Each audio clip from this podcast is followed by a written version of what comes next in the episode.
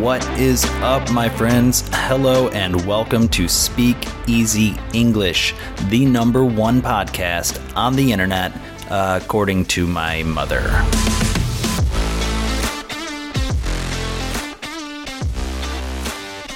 All right, thank you for joining me on another episode.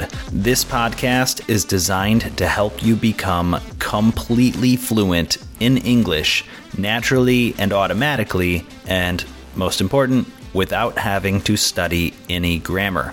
As always, we're going to talk one hundred percent in English, spoken by a native English speaker, that is me. All of our episodes are free, and all of the transcripts are also free on our website, speak easy english dot club. That is speak easy english dot club. My name is Brandon, and I will be your host. So make yourself comfortable, get a coffee or a beer, a cocktail, whatever you prefer, and let's get the show on the road. Okay, today we are going to talk a little bit about my personal life, and more specifically, we are going to talk about the ways that my children continue to remind me about natural language learning and how this process is automatic and fun. It does not need to be anything else. So if you find yourself stressed out or disappointed in your progress acquiring English, this is a great episode for you. I think I will title this episode, Be Childish. And in fact, you might hear in the background, my children are going down for a nap, and as usual, they are singing as they lay there trying to fall asleep. So if you hear some singing and squealing in the background, those are my kiddos. So the main thing to take away from this episode is that I want you to be childish. That means be like a child. What do I mean by that? Well, let's get to it. My first point is about fluency, or quote unquote, being fluent in a language. My kids are almost three years old, so they are two years old and eleven months. They are triplets, so there are three of them. I would absolutely consider them to be fluent in English. They understand what we say to them, and they can express basically whatever they want to express. And yet, they make mistakes nonstop. Literally, every sentence they say is loaded with mistakes. That means there are very, very many mistakes. The verbs are not conjugated correctly. The adjectives might be plural when it should be singular, or vice versa. The selection of vocabulary is limited and sometimes completely wrong, and yet nobody would ever say that they are not fluent. Of course they are fluent. Well, why? Why do we consider them fluent even though they make mistakes all the time? Well, because being fluent just means being able to communicate in the language automatically. By automatically, I mean without having to stop and think or translate. They simply say what they want to say, and they understand when we are speaking to them. So that makes them fluent. If you notice, nowhere in that definition did you find perfection, because being perfect, or in other words, not making mistakes, is not part of being fluent. It does not matter how many mistakes you make. You can still be fluent if you are able to easily and automatically communicate in English, even if you make mistakes every two or three words. I'm sure many of you see that as good news. You can be proud to say that you are fluent in English, even if you make a lot of mistakes. Speaking of mistakes, mistakes are precisely what I want to talk about next. Are you afraid of making mistakes when you speak English? I know when I speak Spanish or French, sometimes I find myself feeling afraid to speak because I do not want to make a mistake. This is natural, but it is bad. My kids are reminding me of this every day. As I said, they make a lot of mistakes. And guess what? They do not care at all. They do not care about their mistakes. They do not care about trying to improve the structure of their sentences. They do not care about speaking correctly or what other people might think of what they said.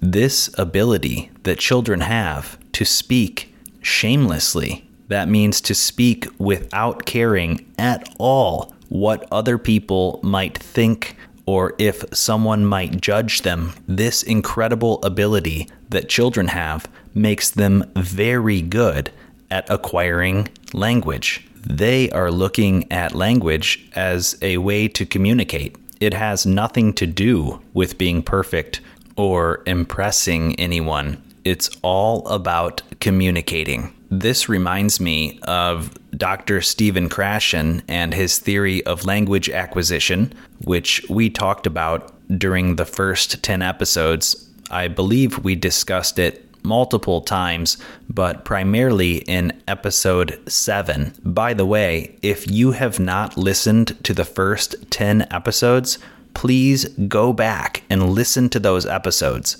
because that is where we talk about natural language learning and how to acquire language using this podcast. Okay, so Doctor Stephen Krashen says that in each of our heads, there is a sort of moderator, like a gatekeeper, that allows us to speak or decides not to speak. And for each of us, the strength of this moderator, that is the power of this moderator to keep us quiet, is different. Some people have a very active moderator that tells them to stay quiet all the time. And other people have a much more relaxed moderator that allows them to speak nonstop. You might describe these people as shy versus outgoing, or introverted versus extroverted. But the bottom line is, in all of us, there is a voice in our head that says, be careful, don't make a mistake, make sure what you are saying is correct and true and precise. And if there is any doubt, don't say anything at all.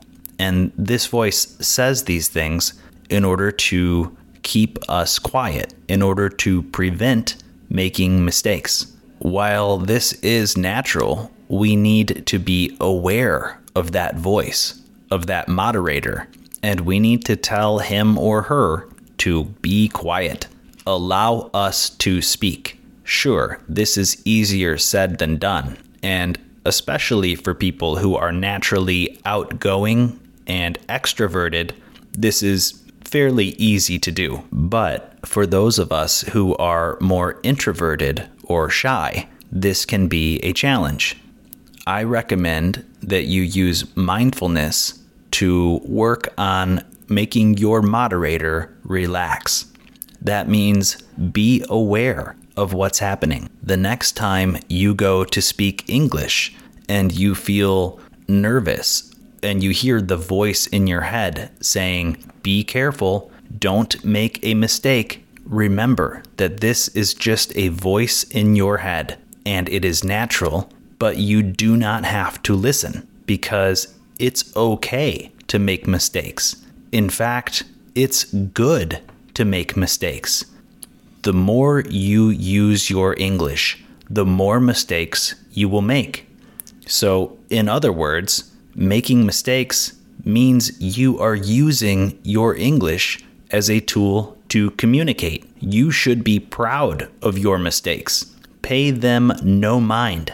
That means don't worry about it.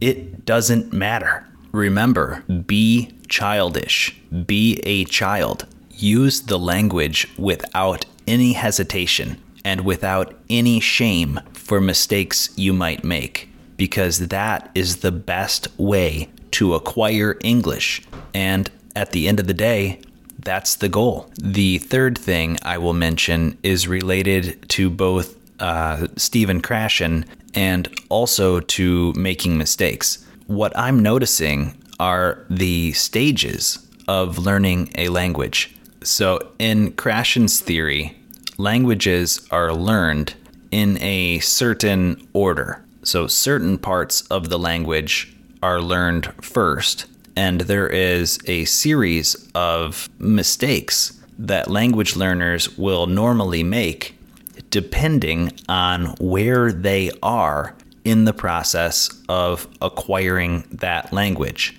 This might seem a little boring, but it is worth discussing. When you speak English, do you often make some of the same mistakes over and over?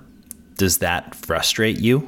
I know I do, especially when I'm speaking French. There are certain mistakes that I make unconsciously almost every single time I speak French. My language partner can still understand me, and so she does not correct me, but at the end of the course or the conversation, she reminds me that I am still making those same mistakes. For a while, I felt bad about this.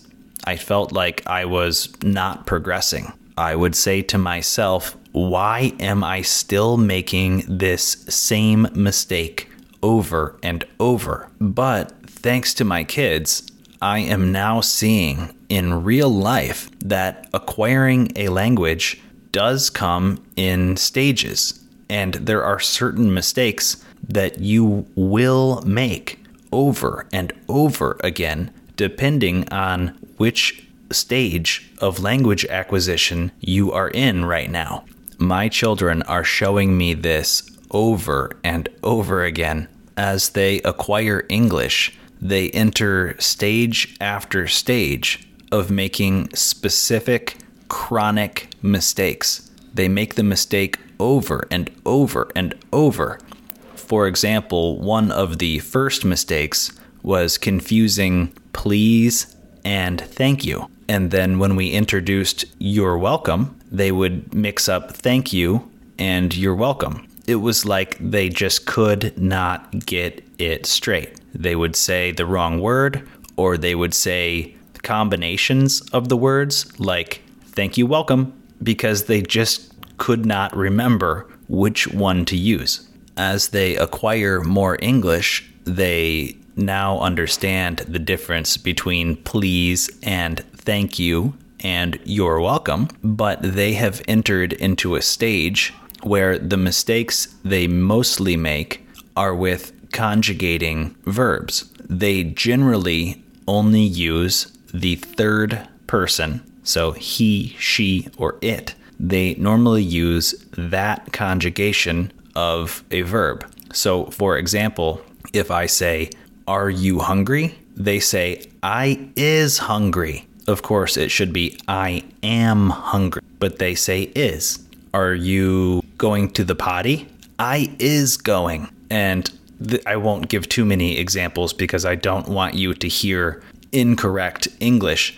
But my point is they are chronically making mistakes as they work through different stages of acquiring the language. So back to you and me as language learners, when we find ourselves making mistakes chronically, that means making the same mistakes over and over, that's okay. That's the stage we are in right now. And the road to acquiring English or any language is full of stage after stage of different mistakes. And as you work through those stages, you will make those mistakes over and over until one day, eventually, you notice that you no longer make them. It's important to realize that these mistakes are not corrected by simply knowing the right way to say something or by being corrected by a teacher. You can get corrected a thousand times and you are still going to make the mistake. I talk about this back in episode nine, where we discuss the idea that your language teacher might be hurting your progress if they are interrupting you and trying to correct all of your mistakes. Simply put, that does not help. That is not how language is acquired. Again, let's go back to my kids. All of these stages that they are working through, we do not correct them. We do not correct their language. When they say, I is hungry, we do not say, no, no, no. You say, I am hungry. Of course not. We're not going to interrupt them. We understand what they are saying, and they are proud to be able to communicate that they are hungry. So, of course, we are not going to interrupt them to correct their language. They will learn, they will acquire the correct way to say it over time. The same thing goes for you. Don't let your teacher interrupt you to try and correct what you are saying, as long as they can understand the meaning. And I will go one step further. You, yes, you yourself, you need to stop interrupting yourself to correct your sentence. Just speak. Tell the moderator in your head to be quiet and just speak. If it's imperfect, that's fine. If you know you are making a mistake while you are making it, that's fine. Just talk. Communicate. Because using the language as a tool to communicate is the goal. There is no need for correction, whether it's from your teacher or from yourself. Getting corrected over and over will not help you acquire English. All right. I hope you enjoyed these lessons that my kids are teaching me. Uh, I wanted to share these things with you. Many of these things we've already talked about, or we probably already know in the back of our heads. But the journey to acquire a language is a long one, and it's easy to forget some of these simple yet very powerful principles. So I thought I would use my kids as a reference here and allow their journey to help us on our journey. So remember, they are fluent, even though they make a ton of mistakes. They make those mistakes and they don't care at all what you think about it. We all have a moderator in our heads that tries to keep us quiet. And just like my kids, we need to forget about that. Forget about him or her, that voice in our heads. Forget it. Just speak. And lastly, these stages that you work through where you're making the same mistakes over and over, those are normal and natural, and that's how it works. You are going to make those mistakes hundreds, if not thousands of times before you graduate into the next stage. And guess what? The next stage has a whole new set of mistakes that you will be making over and over. But remember, the one thing you do not need is to be corrected and interrupted while you are using the language. So don't let your language partner or your teacher do that to you. And don't do that to yourself. Okay, thank you so much for listening to the entire episode. If you appreciate having this free resource, along with the free transcripts, please leave a five-star review. That will help me so much to gain visibility and reach even more people just like you that are working to become fluent in English. If you have questions or comments or concerns, send me an email. My email is Brandon at speak easy english dot club. I would love to hear from you. And as always, don't forget to listen to this episode multiple times. Spaced repetition will help you make incredible progress toward your goal of becoming completely fluent in English. All right, I'll see you next time. Cheers.